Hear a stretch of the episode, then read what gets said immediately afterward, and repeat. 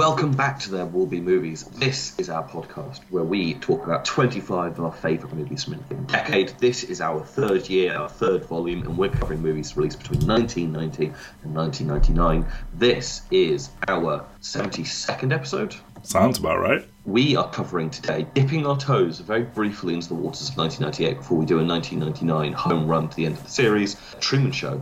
I am your host today, Ben Phillips, and I'm joined, as always, in this intrepid journey through any given decade by Matthew Waters. How are you this fine Sunday morning? I'm sleepy, and apparently we dipped our toe into 98, didn't like how it felt, and we're skedaddling straight on out of here after The Truman Show, which is a magnificent movie that, for some reason, is going to be underrepresented in some of the things we're going to read to you in a few minutes. But yeah, a fun time. Obviously, we always go through highest-grossing movies of the year, Oscar-nominated movies for the year, and the most acclaimed movies for the year.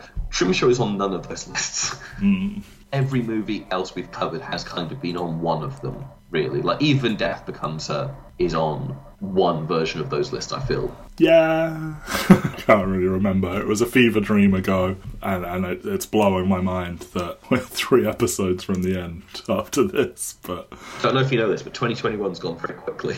Yeah. I remember it was just under a year ago that everyone was all set for Christmas. We definitely won't cancel Christmas. And then Boris, a week before Christmas, is like, we're cancelling Christmas. At least we haven't spent 30 years on a reality TV show without our consent. So, small victories.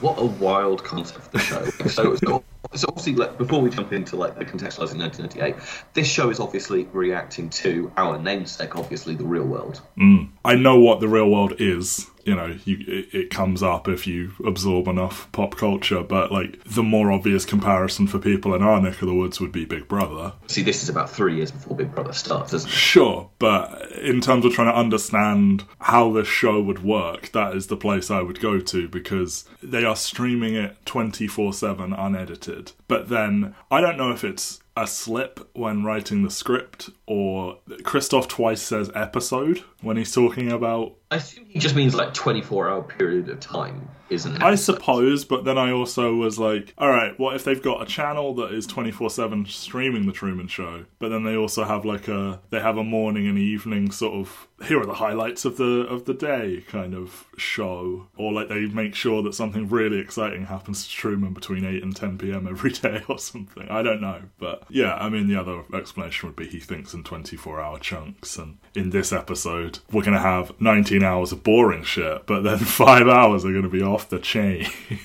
That's the thing, is, like, obviously all these people are, like, watching these people's lives, and as I said, like, the obvious comparison at this point in time is The Real World, which is just, I think, done 7 seasons by this point, but obviously that is all edited footage, condemned to a limited run TV series. Obviously, it's Big Brother a couple of years later that goes for the full, like... I can't remember, in the first season of Big Brother, they didn't have, like, a sister channel just giving you, like, the most banal updates on these people. Like, no, but it did grow to the point that if you wanted, you could see a 24/7 feed of Big Brother. I assume it was on like a 60-second delay or something in case people were fucking. You could, during the heights of Big Brother, if you so chose, watch it at any hour of the day. Or they would have a show on at like 9pm, 10pm. Yeah. Crazy. A fever dream that Big Brother was the biggest thing in the country for a while. I was a huge fan of Big Brother for a little while. And then there have been something like 20 seasons and like more than half of them I'm not even aware existed because it like moved channels. And it's that thing where like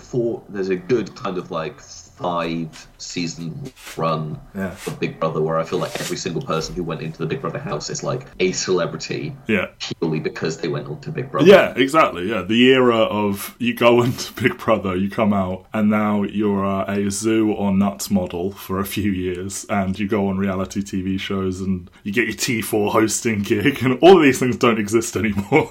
It's that part where like, why do I know the name Pete Bennett? Yeah. My favourite thing about Big Brother was that, so for several seasons, like, no one had sex. And then they did Teen Big Brother, and instantly, I think almost the first night, a pair of teenagers had sex, and it was like, oh god, oh god. bigger thing in like the Danish Big Brother and stuff like that, obviously, like going to the continent, because I feel like there's people who do like compilations of like, here's the people fucking in the Big Brother house. It's just bed sheets just kind of like slowly rhythmically moving. Yeah, or as they say in the Truman Show, they just cut to the curtains and play some music. You don't see anything.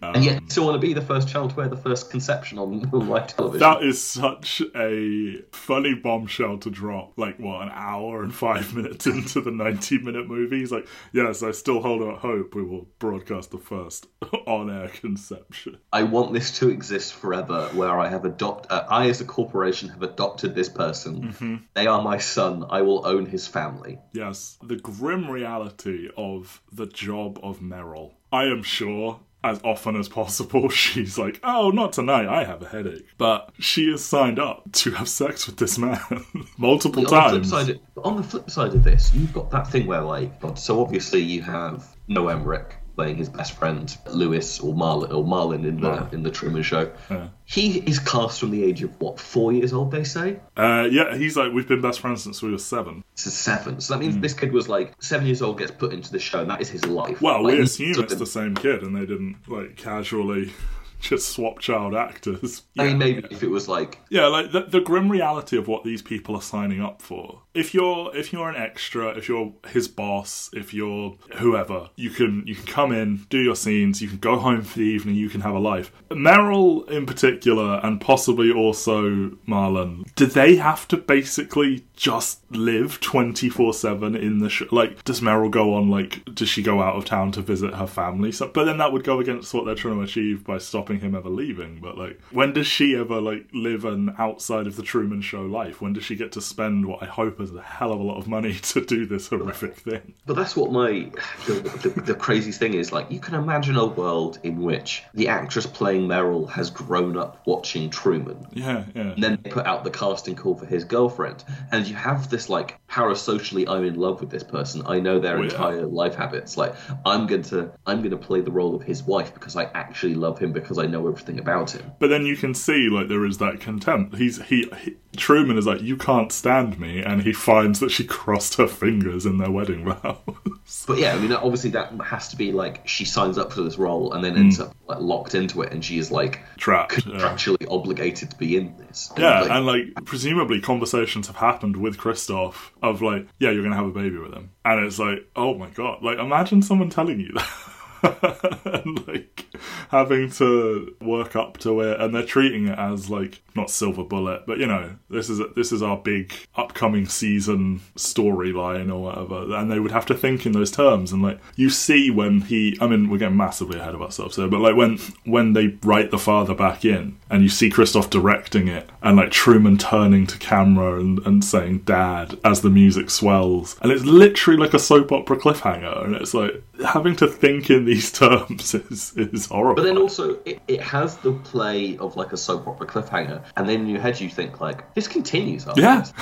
In a TV show, you cut to advert, or you finish the episode there, and you get to come back at a non-prescribed time later. Whereas Truman Show has to be like, cool, we've done the big reveal, now we have to do the script dialogue for his dad. Yeah, but, like, that first conversation is... But that's what I mean, is, like, I get the feeling that they... I mean, I guess this reflects real life. Not much interesting happens to you at work. Most of the, like, personal life things that happen to you happen in the evenings. But it seems like they schedule the events, quote-unquote, of Truman's life to happen between, like, 6 and 9 or 8 and 10 or whatever. And it's like, Christof, as soon as they've done that reunion, he fucks off. And it's left to a skeleton staff to just keep it ticking over while, like, people who are watching live are like, oh, yeah, let's watch them drive home. And yeah, like, you have that, like, terrifying moment where they're, like, scoring Truman whilst he sleeps. I know. And there's a live pianist doing the music for them, like, whilst there. And you're like, what is your job? Surely they've just got backed up music that they can pipe in at some point. Yeah, that's what I was thinking. Like,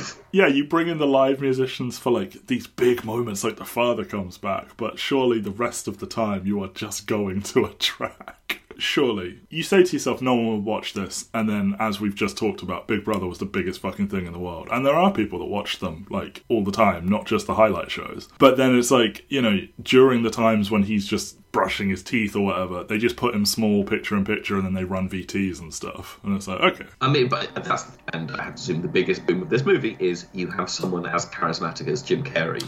Yes, I actually wrote a note. Aren't they lucky that Truman Burbank is equally as charismatic as Jim Carrey and will just do little skits in the mirror for you? What a stroke of luck. Because if that's you or me, like, I mean, I don't know about what you do at home, but like, personally, I don't do little skits in my mirror, just on the At the moment, it's mostly singing Taylor Swift in the shower, which might be a Wright's nightmare for, like, the... Exactly. And, like, do they just shelter him from music so that he never has to... Well, no, everything they give him is, like, from the 1950s, isn't it? Like, it's all those old TV shows that probably don't have, like, actual rights to be shown. Yeah, it's all syndicated. Like, he loves I Love Lucy and... Sorry, we are, like, so far ahead. Let's veer back on. So, obviously, we just mentioned Jim Carrey as the charismatic lead of this movie. I think the wildest thing for me about this is to think that this is his 8th kind of leading man performance. He got real big, real fast. So we have his monster year of doing Ace Ventura, Pet Detective, The Mask, and Dumb and Dumber in the same 12-month window, all of which, like, he got played progressively more through each of those movies. Mm-hmm. So basically, by the end of the year, he's earning, like, tens of millions of dollars for Dumb and Dumber. And then you got to think they probably gave him a good chunk of change for Batman. He gets a sequel for Ace Ventura within, what, a year? It's like 18 months of the first movie. He shoots Ace Ventura, Pet Detective, then goes straight into The Mask. Then, before he's even signed up for Dumb and Dumber, I think both Ace Ventura and The Mask release. And basically they keep on having to give him more money to do Dumb and Dumber because both of these movies have opened up and been, like, stupidly huge. Yeah. He then gets Batman as, like, the second villain, third lead? I don't even know where you put him in Batman. I would call him third lead, but second villain, somehow. Two-Face is presented as... I don't know, actually, because they dispatch Two-Face pretty quickly, and then it ends in him doing his I'm Batman kind of thing. I have a morbid love for that movie, and in particular the anecdote that Tommy Lee Jones and Jim Carrey ran into each other in a restaurant, either during filming or shortly after, and he goes over and gives him a big hug, and Tommy Lee Jones just says to him, I can't stand you, I cannot sanction your buffoonery, and he just has to just awkwardly smile and laugh it off and leave. Two more opposite people, I cannot imagine. Then you get the sequel to Ace Ventura, as you said, which is bad, The Cable Guy, which is... Hey, it's less transphobic. It is less transphobic. Yeah, and it has one of the greatest comedic scenes of all time of Jim Carrey coming out of the backside of a rhino. Then we follow up The Cable Guy, which is obviously, like, the first time that people are saying, like, what on earth is this? Mm. But I think Jim Carrey is obviously committing and going for something a little bit different. I think that scares him a little bit. He goes on to Liar Liar, which is basically just him doing that 1994 run again. It's the Jim Carrey show. It's him reteaming with Tom Shadyac from Ace Ventura. So, like, trying to get that thing on. And then this is kind of the first inkling we get of Jim Carrey, dramatic actor, which obviously he continues on into, like, Man on the Moon and Eternal Sunshine. I mean, I haven't seen a lot of his early stuff. There might be something in there that is serious, but, like, certainly since he becomes a name that people know, this is the first dip into serious acting, or the first dip back into serious acting, for sure. And then he seems to, like, in the early 2000s, try to really earnestly be like, well, I can be funny sometimes, but I want to really make a go of it as an actor, kind of thing. And he's good, but, like, it's just sometimes the projects aren't there. It's just weird to look at his career, because it really is, like, this is almost like the halfway point, where it's like he's got a few more years of kind of, like, nothing but huge hits, like How the Grinch Stole Christmas, Bruce Almighty, all those movies have, like, really huge and posting on, like, his charismatic personality, and then kind of after that he kind of disappears for a while. And well, I mean, he does Eternal Sunshine. And... not as, like, in terms of these kind of, like, huge comedic roles. Yeah, and, like, you see him try and recapture it with something like Yes Man and Mr. Poplar's Penguins, which feel like they were kind of engineered to, like, bring him back to what he was, when neither of them really land. I kind of like number 23, softly. Like, I know everyone thinks it's bad, but I'm like, I kind of like this. And then it's just a lot of sequels and reboots and cameos. And I gather he is very good in Sonic the Hedgehog because he's, like, fully committed to it. Culminating in deciding to play Joe Biden in the election run-up on SNL. Yeah, well, okay. Truly cannot be understated, a titan in both of our youths. one of the most recognizable faces on the planet. And by all accounts, he seems like he's a pretty good dude by celebrity standards. No, there's some pretty shady political stuff, or really? Oh, he's on things recently. Okay. He's a vaccine skeptic. Oh, no. Anyway, all celebrities are bad is probably a good thing to assume. Yeah, so that's our Jim Carrey context. Let's get into the wider 1998 context. So, Matthew, what was nominated at the Oscars this year, and why is it a travesty that Truman Show is not nominated for Best Picture or Best Leading Actor? Fucking look at this tragedy of a nominees list. Elizabeth, Life is Beautiful, Saving Private Ryan, The Thin Red Line, and the winner, Shakespeare in fucking Love, which is a perfectly okay movie, but not an Oscar-winning Best Picture any stretch. No, we all know why that movie wins Best Picture. Yes, but it's still bullshit. What's your favourite flavour of war movie? Is it Terrence Malick or is it Steven Spielberg? Neither, but I suppose Spielberg. Yeah, Spielberg wins Best Director. Peter Weir does get nominated for Best Director for The Truman Show, so, there's something there. Obviously, Jim Carrey doesn't get a look in at leading actor because a comedian at the Oscars, etc., etc. Robbed both the movie and Jim Carrey. It feels like it's one of those things where it's obvious that it's on the Oscars wavelength to give Peter Weir The Truman Show nod for directing. Yeah, and Ed Harris gets a Best Supporting Actor nomination, and it's like, I mean, he's good in this, but are you actually going to tell me that when we look at the actors in The Truman Show, it's Ed Harris that's the standout? No, it's fucking Jim Carrey. I have to imagine it is somewhat that my whole idea of it's so early on in terms of Jim Carrey's leading man career, and are they going he's just a bit too? He's the wacky funny man. We can't reward that. Will Ferrell will be here every year. Important note is that the Globes do give him Best Actor in Drama Picture. Good justice. Yeah, frequently the Golden Globes seem to get it a little bit more right than the Oscars. But the Globes have got that comedy category that means they can nominate these kind of performances. Obviously, the Globes are trash, but in this situation, they gave Jim Carrey Best Actor Drama and they gave Ed Harris Best Supporting Actor. So, it's obvious that they were kind of more switched on. But yeah, wild that neither that is neither up for Best Picture or up for Best Actor. Just some bullshit. I can vaguely understand that they don't like comedians, but how in one of the softest Best Picture categories ever, how does it not get a look in? I know everyone spends their time being how does Shakespeare in Love win over Saving Private Ryan? But how does The Truman Show not even get on the list?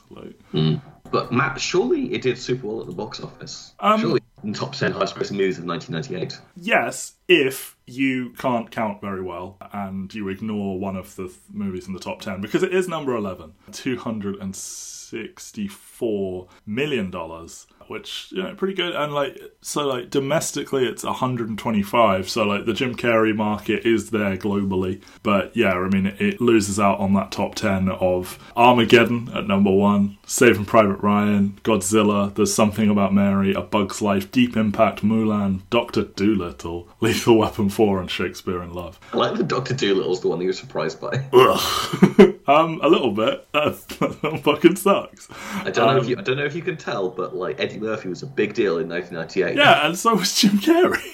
That's true. Lethal Weapon 4 making that much money as an R-rated movie is kind of impressive. But yeah, Truman Show, a respectable 11th. It beats out You've Got Mail and many other things, obviously. Yeah, I mean, it's definitely a very memorable movie from this year. Lots of people see, and you have to assume people are seeing it because it's Jim Carrey. Yeah, and it opened really strong. It opened straight away at number 1 with $31 million, ahead of A Perfect Murder, Godzilla, Hope Floats, Deep Impact, The Horse Whisperer, Bullworth, some movie with a boat that goes underwater, I Got the Hookup, and Quest for Camelot. As Ben pointed out, Titanic, in its 25th week, moves up from number 9 to number 8. It has momentum in its 25th week somehow, and at this point it's made 581 million, almost 582 million of its eventual. Was it 2 billion? I mean, that's obviously domestically it only ends up at 601, so it's almost done. Right, okay. Domestic box office. Yeah, gotcha. I was going to say 25. I know it was a monster, but 25 weeks to be making hundreds of millions is insane. So yeah, I mean, it opened really strong, and like for me, this was a movie like everyone I know loves this movie. It was like a movie that everyone sort of discovered for the first time in their sort of teenage years, and were like, oh my god, The Truman Show is so fucking good. So it's got cultural impact, IMO. It did decent money. Got robbed of some Oscars. Surely it's considered though by Critics' Choice one of the most acclaimed movies of the year though, right? I mean, it is seen as being the 12th most acclaimed movie of 1998. I personally set out to make things that are considered the 12th best anything, you know? Just missing out on the top 1,000 of this list that I look at. 1,119, all the movies ever. Oh, right, okay. Behind Histoire du Cinéma by Jean-Luc Godard, by Behind the Thin Red Line, behind The Big Lebowski, Matt's favourite movie. It's whatever. Behind Thomas Vinterberg's Festin, Flowers of Shanghai, Rushmore, Afterlife, Saving Private Ryan, The Idiots, Central Station, and The Blair Witch Project. It's certainly a more interesting list than what's up at the Oscars. Sure. I don't know if I want to really continue going to these lists if they're going to tell me The Truman Show isn't in the 1,000 best movies of all time. Yeah, I'm a little bit stunned by that. I mean, maybe it's... Again, you have to remember that this list is like... There's a lot of stuffy critics, and I feel like there's a lot of people who are kind of our age who are just getting into movie criticism who would have this as like one of their top 3 or 4 movies of the year. That might sway this needle as time goes on, but so many of these lists are obviously done by like critics in their 60s and 70s who will have like the top 10 that everyone knows. It's going to be Vertigo, it's going to be something by Kurosawa, it's going to be Citizen Kane. And as time goes on, you're going to get more and more of the modern movies that are appealing to people who are younger or like who are more willing to put movies that were on in their formative childhood years on a list of the best ever. Yeah, oh, for sure. Like, I mean, you can look at the list that has been generated this volume, and I've done a lot of that, and there'll be one next week where I like the movie a lot, but I am having a sort of like, how did I get this on here? But yeah, like, it's not the same at all. But I feel it has a little certain something in common with Starship Troopers when it comes to the sort of lampooning capitalism kind of thing. Popular Mechanics has called it one of the 10 most prophetic science fiction films ever. And it's crazy to think, as we have spent a lot of time discussing, it's crazy how prophetic it is in a short-term view of things, where it's literally like, obviously The Real World exists, and then 2 years later you've got like Big Brother and Survivor. It's like the biggest TV shows in England and in America. Yeah, it's weird. It obviously is sci-fi. Like it's some of the most pure sci-fi there is, but like it almost feels strange to talk about it in terms of sci-fi because we've just been so trained to think sci-fi equals aliens, guns, lasers, teleportation. It's like, no, sci-fi. It's emphasis on the sci, and like this could happen, and like is spun out from a Twilight Zone episode.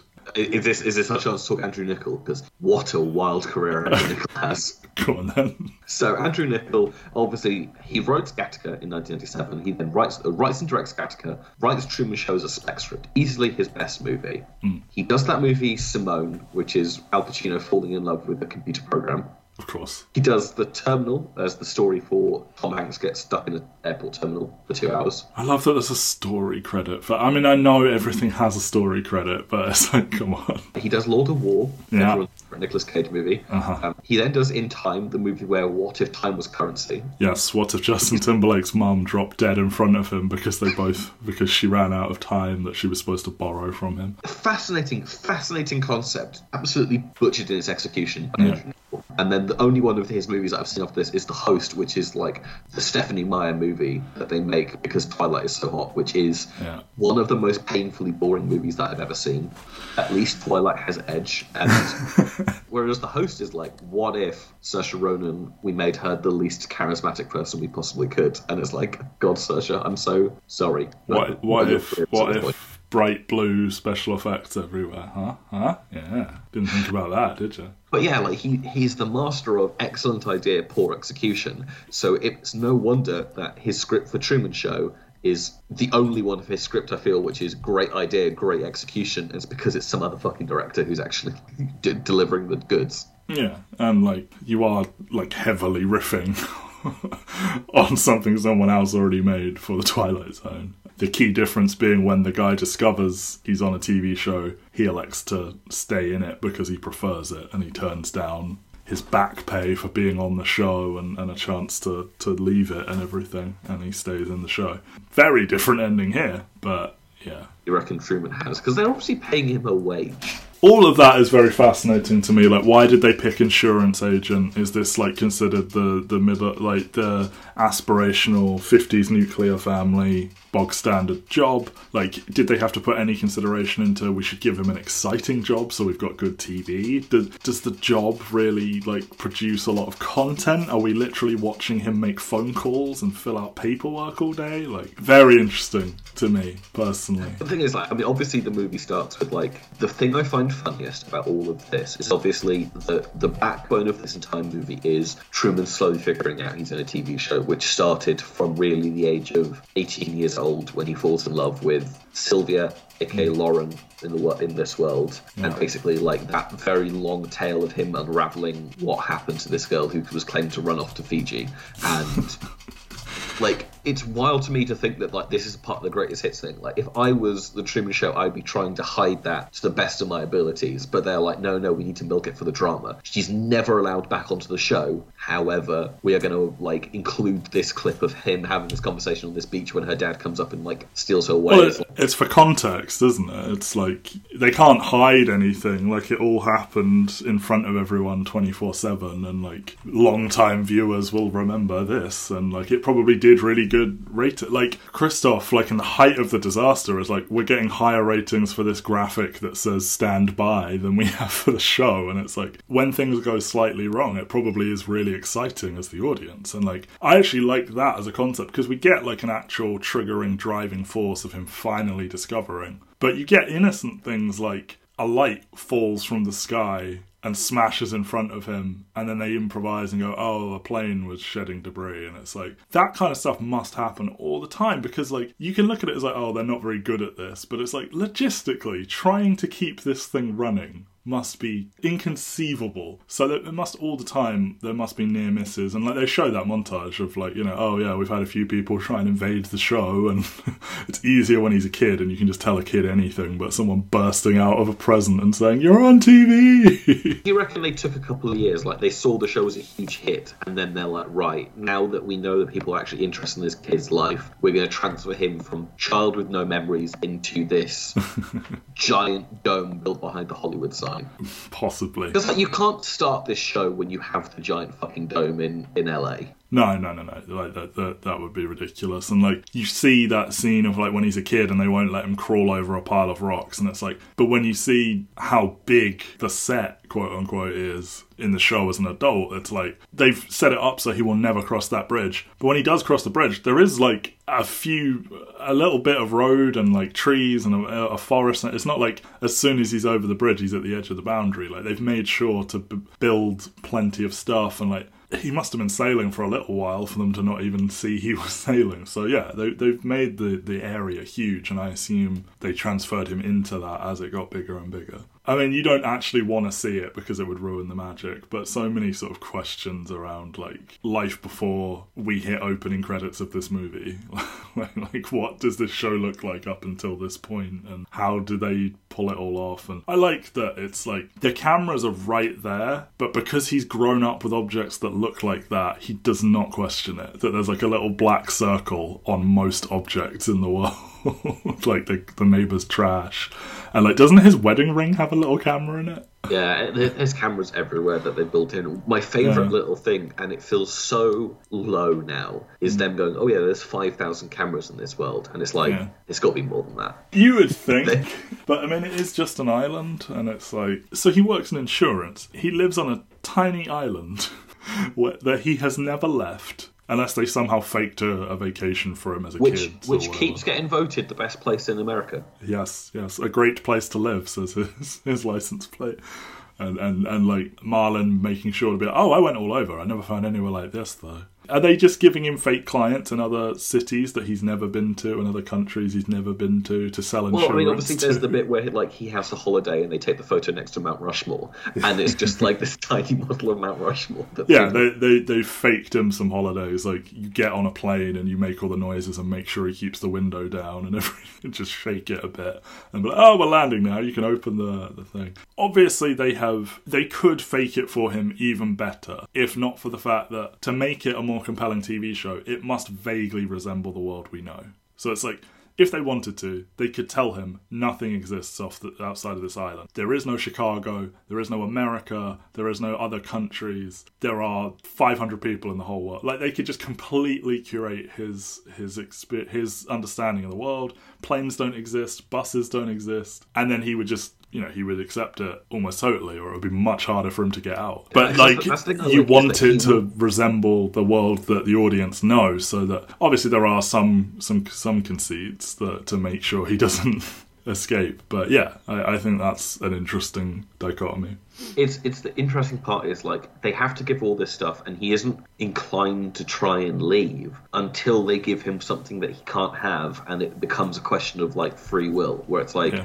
They decide that they're going to cast people to be the people in his life, and yet he is still a real person with real feelings who falls in love with someone because he likes what they look. Yeah, that I found myself really fascinated by in a way I hadn't until I watched it last night, of to some degree, they are programming a human being, in that we are influenced by the people we meet, we pick up expressions from people that we know, we mould a sense of humour. There is a sense of individuality to it, obviously, and people react to things differently, but within some degree of reason, all his little catchphrases, they have arguably put into his head, and they're programming a person. But then on the other side of it, there is the individuality and the human spirit and all that, and all of these actors, it's not like they can script every one of their lines of dialogue. They will be fed some key scenes to say and stuff, but they have to improvise to whatever he's going to say. All of that I find very, very interesting.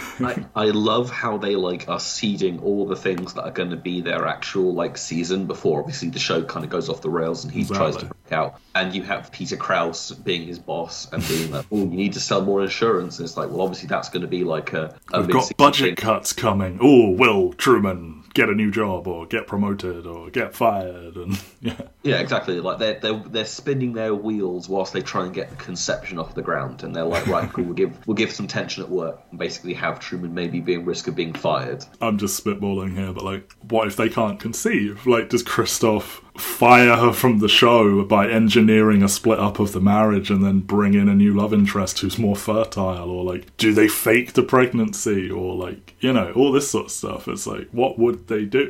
Because the Christof character is fascinating, because it's this guy is a complete monster, devoid of any shred of morality, and you could completely see him. He sees every one of these people as just a prop on his, a tool on his show, and they're getting in the way of his narrative by not performing it as he wants. And it's it would be way, it's a 90-minute movie, and while there is some darkness to it, for the most part, it is a breezy, funny thing. So, I mean, we can't really drift into, Christof condemning Meryl for not being able to get pregnant territory. So much to consider around the periphery of it, even if it does, as I said, it's a 90-minute breezy movie, please bring those back. And most of it is him finally escaping. I can't tell whether or not this movie is does it just track completely, or have I seen this movie so many times that it's just built into my brain? I'm not saying that there's lapses in logic, but I'm could I say the plot of this movie and have it be, well, obviously this is what the plot of the movie is, even though it's obviously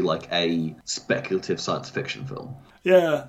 I mean, like you said, it's one that we've all grown up with. We've all watched it dozens and dozens and dozens of times. And it's this all just fits perfectly into place. Because, this is just day 10,000 and whatever. And just the 90 minutes we follow is him finally learning the truth and escaping. But it's I mean, my favourite little wrinkle to this movie is you have all the cuts away to people who are watching it. And obviously I feel the most notable one is that they do the hat tips that this is a worldwide phenomenon. People are watching this in every country in the world, and so you get the obligatory kind of like very obvious like Asian household that they're watching. Trying to repeat his catchphrase and it's the diner. The Truman Bar or whatever. Yeah. Where like they play it 24/7. Every single time they cut to it, it feels like it's a different kind of day that there shouldn't be that many people attending it, really. When he's escaping. Yeah, that mix of people celebrating and being devastated. Last thing is, like, most people seem to be very happy for him that he's finally getting out, and, like, it feels like it's a really good season finale, and I can't imagine Christof would have actually been able to write a better series finale for the show than Truman manages to get out and come to his true love. Well, what they don't show you is 5 feet from that black door, it's just some very large men in suits who just trank him, and then they lobotomize him and put him straight back in. That's what they don't show you. But, yeah, and, like, they obviously don't have a huge amount of time for the world outside the Truman. You know, they have their set cutaways to see these people's lives, and I actually think it's interesting that for the most part, especially in the first hour, conceivably every camera shot is a camera shot from the show and all of that, but then they do make that choice to cut away to the real people, and then I don't know if they felt they were running out of steam or they'd taken it as far as they could go, but they made that decision an hour in to show that video package that drops that little bit, that last connects those last few dots and explains it of like, you know, this is what the Truman Show is, and here's an interview with Christof, and then it does seem to move to more of a, you know, we go back and forth. There are a couple of shots where it's like, I'm not convinced that could be from a camera, but for the most part they do that. Clip package is such an interesting part of the movie, because it really is, you are so thoroughly in the world of Truman that you get no outside information, and then it's like when you finally get, like, here's who Christof is, you've heard that name mentioned but you haven't really met Ed Harris at this point. He's in the first shot and then he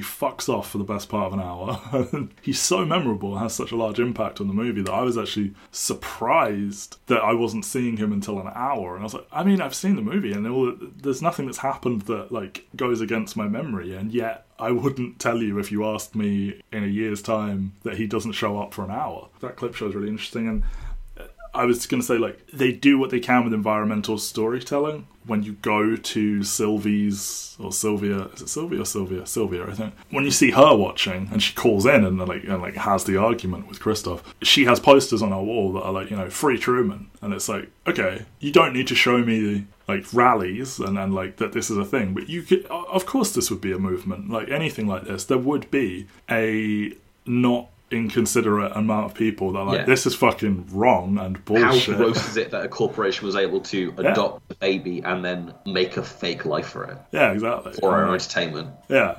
So, like, I like that they do that little touch that she's got those posters there to sort of hint at what the world is like outside of our chosen sort of six people's apartments.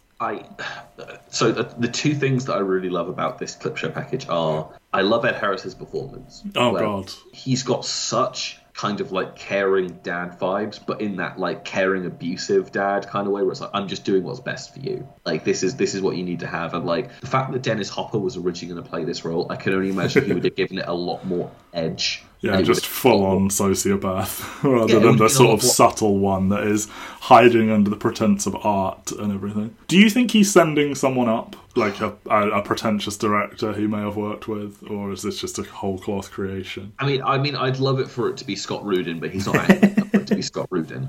So. I really love, like, in the interview with Harry Shearer, Mr. Burns himself, when he's like, how are you going to explain the absence? And he just goes, amnesia. And then there's a pause. He's like, brilliant. It's just like, it's so perfectly pitched that, like, this guy takes this deadly seriously, but for intents and purposes, he's just writing the world's poshest soap opera. Like, well, what's the thing is, like, when you watch Big Brother, obviously, like, they inject things in for tension. Yeah. But, like, it's a step below soap opera. It's we have hired people who we've, like, psychologically profiled who are going to, like, riff on ways that are going to be, like, interesting to watch. Like, they're going to rub this person up the wrong way. They're going you got to fuck with people. It's like, I feel there were some people who are like, oh, we should just watch them and just see what happens. It's like, no, that show would be fucking boring. You have to fuck with them. Like, you have to inject things that make it interesting. And they don't quite do that to Truman, but, like, there's certainly a level of, like, guiding his experience. And I like that, you know, they've cultivated this fear in him of leaving the town, and it's like, you can't just do that and rely on it. You have to give him a top up every now and then. So he is, for work, ordered to leave the island, and they he's on a pier and there's a fucking sunken boat right next to him. It's like, you know, he has to get his every so often, you know, and to make it feel authentic to him that no one is trying to stop him leaving unless he tries to leave. Like, if he just sits back and does nothing, people will, like, mention leaving and then it just won't happen for whatever reason. I think all of that is very interesting. Christof is monstrous and, like, dismissing any kind of... Like, oh, I've given Truman a wonderful life. And it's like, you didn't ask him. It was the key part here that you seem to not be considering. And that, like, at the end of it... Well, that his studio is in the fucking moon. Like, they call it, like, Luna 1 or the 23rd floor of Luna whatever. And then at the end, when, like, he finally concedes he can't kill Truman on air and he speaks to him... It's framed as he's talking to God. Yeah, like the clouds are parting and he's talking to God. A fascinating character as he's like caressing the screen as he's talking to Truman and stuff like that. And I do believe in some really weird warped way he does love him, but I don't think he loves him like a person loves a person. I think he loves him like a... He sees him more of like a pet. Yeah, he's a pet, he's his art project, you know, all of this. He's like, you are the culmination of my life's work, so I have affinity for you. But like, he does not consider him a sentient human being. Otherwise you wouldn't do this, I would hope. A key thing I think is like you said, that this is this perfect 50s nuclear town. I think they filmed it in one of those places in Florida that's like, it's not Celebration, but it's like Celebration adjacent, like a manufactured town. And like everything is so perfect, and I think the twins pushing him up against billboards so you can see the latest advert is like probably the earliest I ever was consciously aware of like the meta aspect of advertising, you know, like the most on the nose product placement, I think, because obviously like so many of the early ones are like, as you say, like the twins pushing him against the wall and like the tension before they take the insurance. Tension. It's like, what, like, they have to inject these little tiny bits of like the daytime crowd, the people who don't have jobs or don't work in the day, they've got to have something. And then when Meryl comes home and she like holds up the peeler and it's just like, wow, look at this peeler does everything that I wanted to do. I love they do a slow zoom on her as well, you know, all of that. And I love that she does a couple of them. The first one he thinks nothing of. The second one he's a bit like, okay. And then the third one he's like, who are you talking to? Like, this isn't how humans talk to each other. But it's those little things where, like, it's the Coco one where obviously, like, Truman goes insane and, like, tries to kill her with the knife. Wow. Or, like, threatens to kill her with the knife afterwards. Yeah. And then, like, when they've calmed it all down and they cut away to him drinking Coco the next morning, all along the bottom they've got the exact same, like, ad copy that she was forced to read out, like, scrolling the bottom of the screen. And it's like, oh, it's so good that, like, the advertisers just want to be on the show. Yeah, like, absolutely.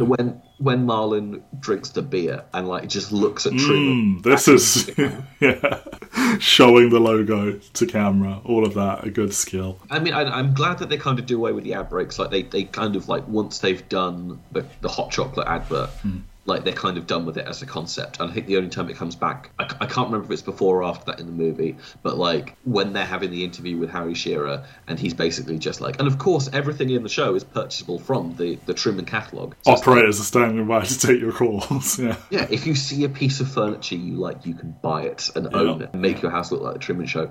And then they cut away to the person who's got like a dollhouse that is Truman's house, and it's like, as you said, like, it's the ultimate critique of capitalism, just in terms the fact that like everything is a product. This man's life is a product, everything in this world is a product. You can buy it and have it at home with you. Absolutely. And live out your own Truman Show. He's living in a dollhouse basically. And like, you know, we're jumping all around the movie, but like I think it's that kind of movie where it's just like there's so much about it. I think my favorite, maybe not my favourite scene, because I mean the boat and the edge of the world is iconic, but like one of my favourite moments is when he first starts to truly consider it and he like goes into his work and comes back out and he's silent for like, I don't know, 3 minutes, and it's just the music is building and he's just looking at people and they're all like just rolling with it. But obviously you would panic as an actor. It's like, he's been a bit weird. And like as he's just walking around and staring at people and like trying to puzzle this out, I think he's so good there. And like the rising mania as he becomes more and more convinced he's being watched, and he's trying to convince other people, blissfully unaware that they're in on it, obviously. And, like, you know, when he goes to Marlon in the store and he's like, look, and he, like, claps and no one reacts because they've been so trained to, like, not stare at Truman kind of thing. And it's like, yeah, this is really fucking weird, isn't it? And of course, you know, predicting the traffic and conjuring traffic from thin air and all of the bullshit reasons that come up to prevent him from leaving and forcing Meryl to, like, save her own life by closing his eyes and accelerating, and a forest fire that appears literally in the road.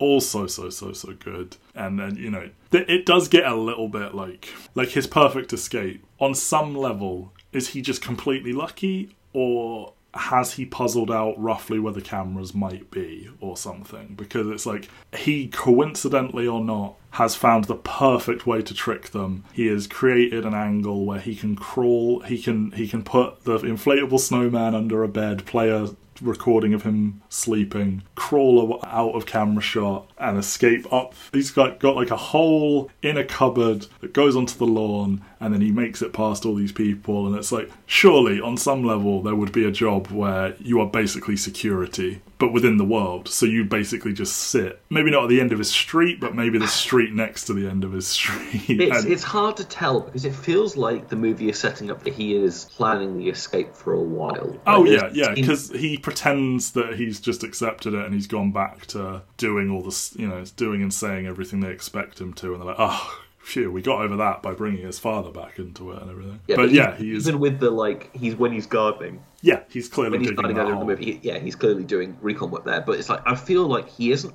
He's aware that everything is fake. Mm-hmm. I feel like he doesn't say anything that makes him aware that there are cameras everywhere. Sure. I mean, I think he knows people are watching him. I don't think he's considered this as a television show people are watching, but I do think he thinks people are surveilling him. But it's just, it's like, how conceivably, when you are, this entire show revolves around you, and I know, like, you know, it's the middle of the night, Christof isn't even there, it's like two people, and they're not actually even paying attention, and most of the actors are probably not doing anything at what is supposed to be, in show, it's supposed to be like 11, 12 at night, or well, no, it can't be that late, because Marlon goes around with beers, but, you know, like 10, 11 at night, something like that. How could he possibly have done this? How could he have gotten away? How can no one have seen him go? And they even have a fucking camera on the boat that he sails away. Surely all vehicles that are capable of taking him away would have some sort of, like, this vehicle is moving alert kind of thing. But, you know, you just have to go with it at a certain point. Is that part of, like, we don't have, like, motion sensing cameras in 1998, so they're not even, like, thinking of that technology. Sure. I just, you know, at a certain point, if you poke too many holes in sci-fi, like, you know, you're ruining the fun. But this movie made now is probably way too caught up in the actual technology behind everything, and it's probably insufferable. But just, like, the general conceit is so strong, and he is the perfect person to do it because, as I said, as he's just, like, a bit of a goof of a man who you can understand why people would watch him go about his everyday life. And then as he starts to put the clues together, that rising mania, that, like, attempt to rebel against the system, and, like, they don't like it when I'm unpredictable, and you've got the world's most unpredictable improvisational actor. So yeah, he is perfect for that, as he's, like, screaming and, like, just doing weird shit, and then, like, the triumphant sail to victory kind of thing. And, like, we've talked several times in this volume about, like, iconic shots that were, like, everywhere, and Truman walking along the edge of the water towards those stairs that, you know, perspective hides, another just incredibly iconic moment. Yeah, absolutely. I mean, it's Peter Weir's a good director. He is. So many iconic shots, and it's obviously, like, his follow-up to this is Master and Commander, which, I mean, I'm not saying that, like, they're the same in any way, shape, or form, but, like, it's obviously, like, he's got a very good technical eye for making things that, like, look really impressive, even though, like, he made an entire movie on a set on a fucking boat, like, because we haven't touched on it. Natasha McAlone, who plays Sylvia, like, a really good kind of, like, this is like her fourth movie role, but, like, just a really good kind of, like, emotional piece of this movie. Doesn't have a lot to do outside of her scenes where she's actually in the Truman Show, but, like, I don't, just, you can tell why Truman wants to go after her. There's just enough there for it not to feel weird that he's become hung up on this woman for 12 years and is, like, ripping up magazines trying to recreate her face. Well, and speaking of which, do you think they just took some pictures of her with different, like, filters and lighting and, like, cut them up and It's obviously not a one-to-one of her, but those have to be her eyes, I would think.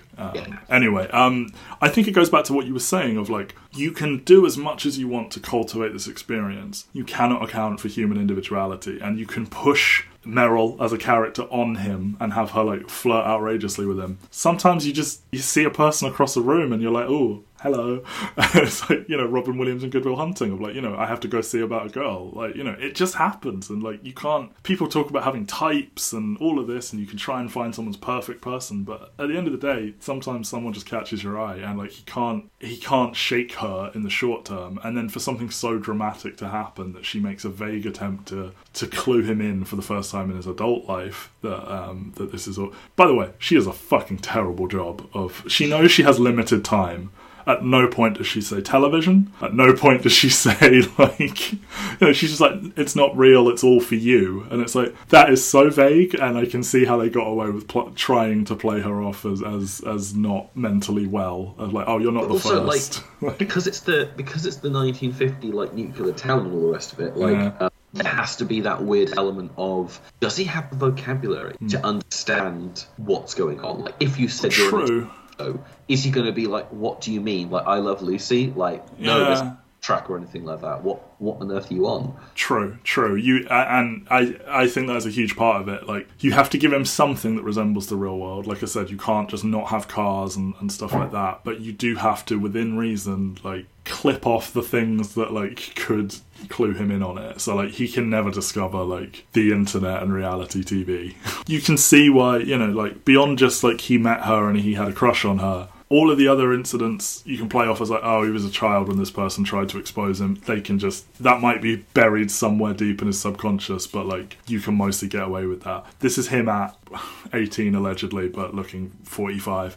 Being told this is not real, and she's, like, leading him away and, like, taking advantage of where the cameras are, and, like, you know, this is a surreal experience that stuck with him, and they can see he's making the collage of her face. They know that it has stuck with him. And I guess they're just like, well... She's not here anymore, so it doesn't really matter what he does. And, like, you know, when he tries to find her in Fiji, they're like, oh, not listed, kind of thing. Yeah, or even down to, like, when he goes to get the flight and then she's just like, oh, there's no flights to Fiji for a month. And it's like... I know, and it's like, you know, is there other flights to anywhere? Tomorrow, the day after, the week after, 2 weeks... And I guess at some point they would let him book a flight and then cancel it last minute or whatever, but it's just like... Yeah, like they would just do on the day of the flight, there would be a storm, or they would, like, do what they do with a bus driver, where the bus driver just makes some noises and says that it's broken.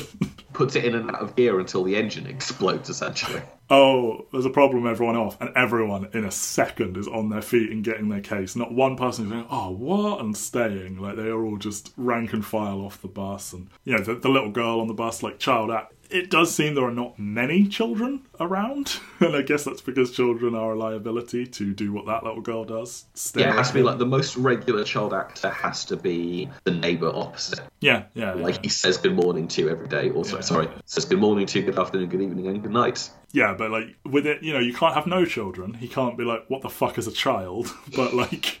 I would imagine they give him a life where he doesn't come across children very often. And to bring it all back to the beginning, sort of, it's just dawned on me the horror of, like, I mean, you said it, like, they wouldn't be hiring another actor. Like, they would have a second Truman as the baby, basically. like, the child would be born into the world. And, like, oh my god, terrifying. But yeah, just such a good movie. So many, like, tiny moments. We could basically just recite everything that happens at some point. But, like, just very well realised. The perfect star to have in it. And they've filled it with so many little moments that are just really engaging, and, like, you know, right down to, like, he listens to talk radio. Everyone talks back to the... Well, not everyone, but, you know, you see people who, like, talk back to the radio as if you're having a conversation with them. And the aim of talk radio is to feel like they're your friend talking to you. And he literally is just talking to him. And it's like, oh, you thinking about flying? Nope, good, because we got some really bad statistics about flying. Just great and criminally unrecognised. I feel like it is now. I feel like we've just kind of, like, picked up a bad sampling where, like, it is acclaimed, it's just... Yeah. It hasn't worked its way into like the actual lists yet. Like, I feel like if you talk to actual people, everybody fucking loves this movie. It's just for whatever reason people haven't re-looked at their lists and it got snubbed at the Oscars, but many movies get snubbed at the Oscars. And yeah, I feel like, I mean, the other thing is it feels like even doing, like, I'm working through like the 1,000 best movies of the 2010s, but like even the 2010s movies that are on the like 1,000 greatest movies of all time, there's like five. There are only five movies that people say were made in the last 10 years that are worthy of being in like a 1,000 greatest movies of all time list. Like, is this true, or is it the fact that you've just got this so many cumulative lists of things from that have been made over time that like... I think people have a real difficulty in removing things that were once honoured. So you expand, you make the number bigger, you try not to like trim stuff that was once put on the list in case you regret it later, or it's like it's more insulting to put it on and then take it off than to have never put it on at all, kind of thing. But there's also like, we're also within two generations of like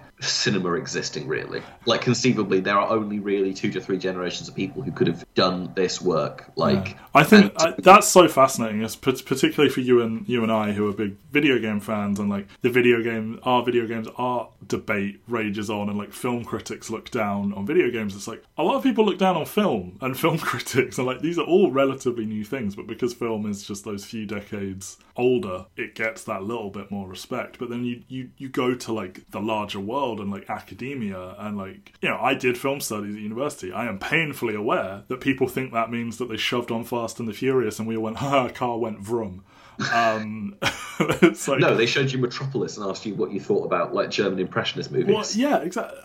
I've always found it funny that like if you say you do English literature, people just are like, oh cool, and they assume you're doing the greatest texts of all time and you're pulling them apart and you're analysing all this deep theory. But you say film studies and they assume you are just watching Hollywood movies, and it's like, why the faith in one thing and not the other? But the irony of this, of course, is that I read Dune for my English literature studies, and you probably watched like a lot of stuff that like you would not have read or watched in your like actual social life, whereas Dune is like, yeah, a seminal science fiction book that what a weird world we live in, where I don't know, like it's so weird to think of like just the linearity of time and like how close we are to the start of this as a genre, and that like, is there going to be a case where you can already see it in terms of the fact that like the only people who have seen Citizen Kane who were born in the last 20 years are people who give a shit about movies. Like there is almost no way for you as like a 20-year-old who was born in the year 2000 at this point to stumble across Citizen Kane. And yet it is still the movie that is held up as like the movie, and I'm like, oh, it's the Citizen Kane of whatever, and like, oh. And how it maintains that, I mean, it maintains that because the people writing TV and movies are like, you know, 50, 60 years old, and they're just going with what they grew up with. But one day, all of that will probably vanish because, like, it just is not a thing for young people. And you can already see it in terms of, like, when you get to literature and, like, the amount of people who are writing novels now who started their careers in fan fiction. Yeah. And writing, like, they were writing straight up smut about two characters that they really like from Harry Potter having sex. Mm-hmm. And now they're, like, published authors who are bestsellers. And then they become vampires that go all twinkly in the sun. It's all very fascinating. Yeah, and like, I'm sure that if like the Sam poll is out in 2022, I'm sure Truman Show is going to be bumped up by that result, because it's held every 10 years. I feel like there is like a 20-year loop in terms of like a reaction to a movie. Like, we're already seeing it with things like Starship Troopers, where it's a movie that was like maligned when it came out, but now it's got enough critical heft behind it that people are reevaluating it. And I don't think people are reevaluating Truman Show. I think there's just a level of like, oh, I'm not embarrassed to say that Truman Show was one of the best movies of the 90s. Is kind of more response to it. Yeah, I think that's kind of what I was getting at the start of, like, it has some DNA in common with Starship Troopers, which got a big reevaluation. And like you said, Truman Show, no one was ever like, Truman Show's bad. They weren't loud enough about Truman Show is good, I suppose. It's a Jim Carrey being funny movie. There's no depth to it than that, even though they're very categorically is. Speaking of this version of the movie that's got no depth to it, have you seen Ed TV? Yeah. What do you think of it in comparison to Truman Show? Not as good.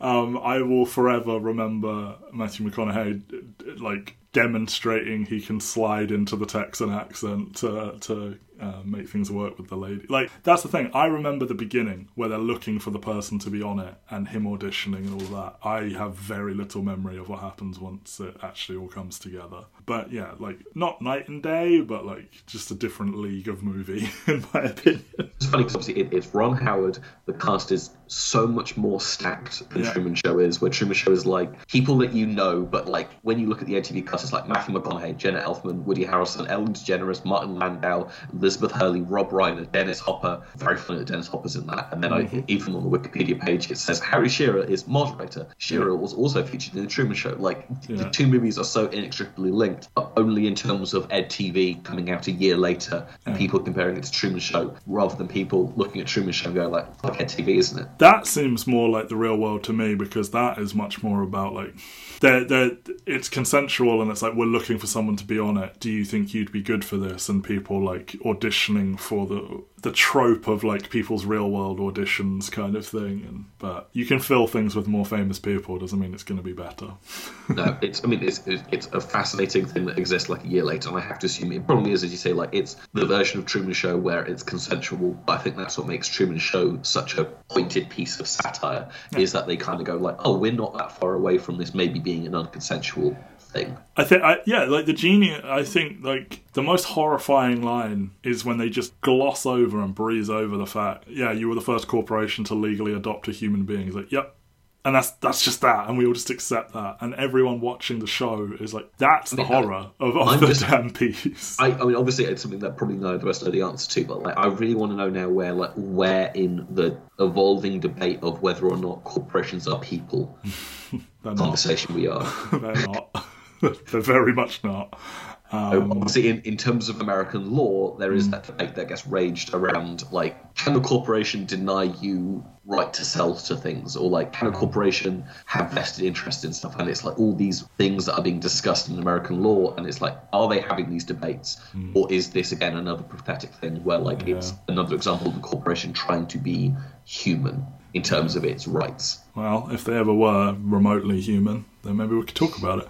And actually, I mean, I've said this a couple of times now, but probably one of the most genius lines in the movie, the ending of like, this has all been building, this is the biggest show in the world, everyone is there watching it, this huge triumphant like escape, and then the final line is just like, what else is on? And it's just, life goes on. And it's like, I love that kind of thing as an ending of like, but at the end of the day, it's just a TV show.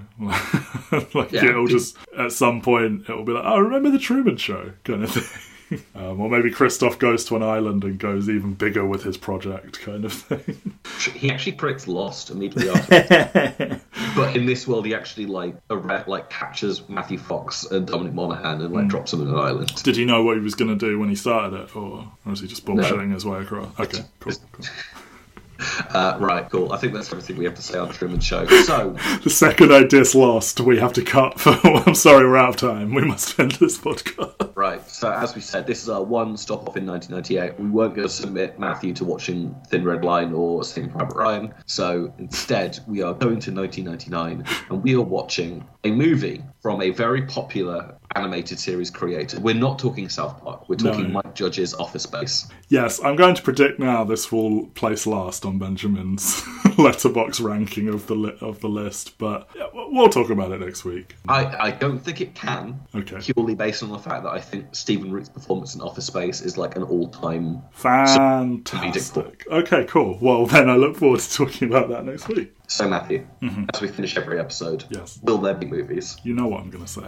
In case I don't see you, good afternoon, good evening, and good night. Thank you. Bye, everyone. Bye.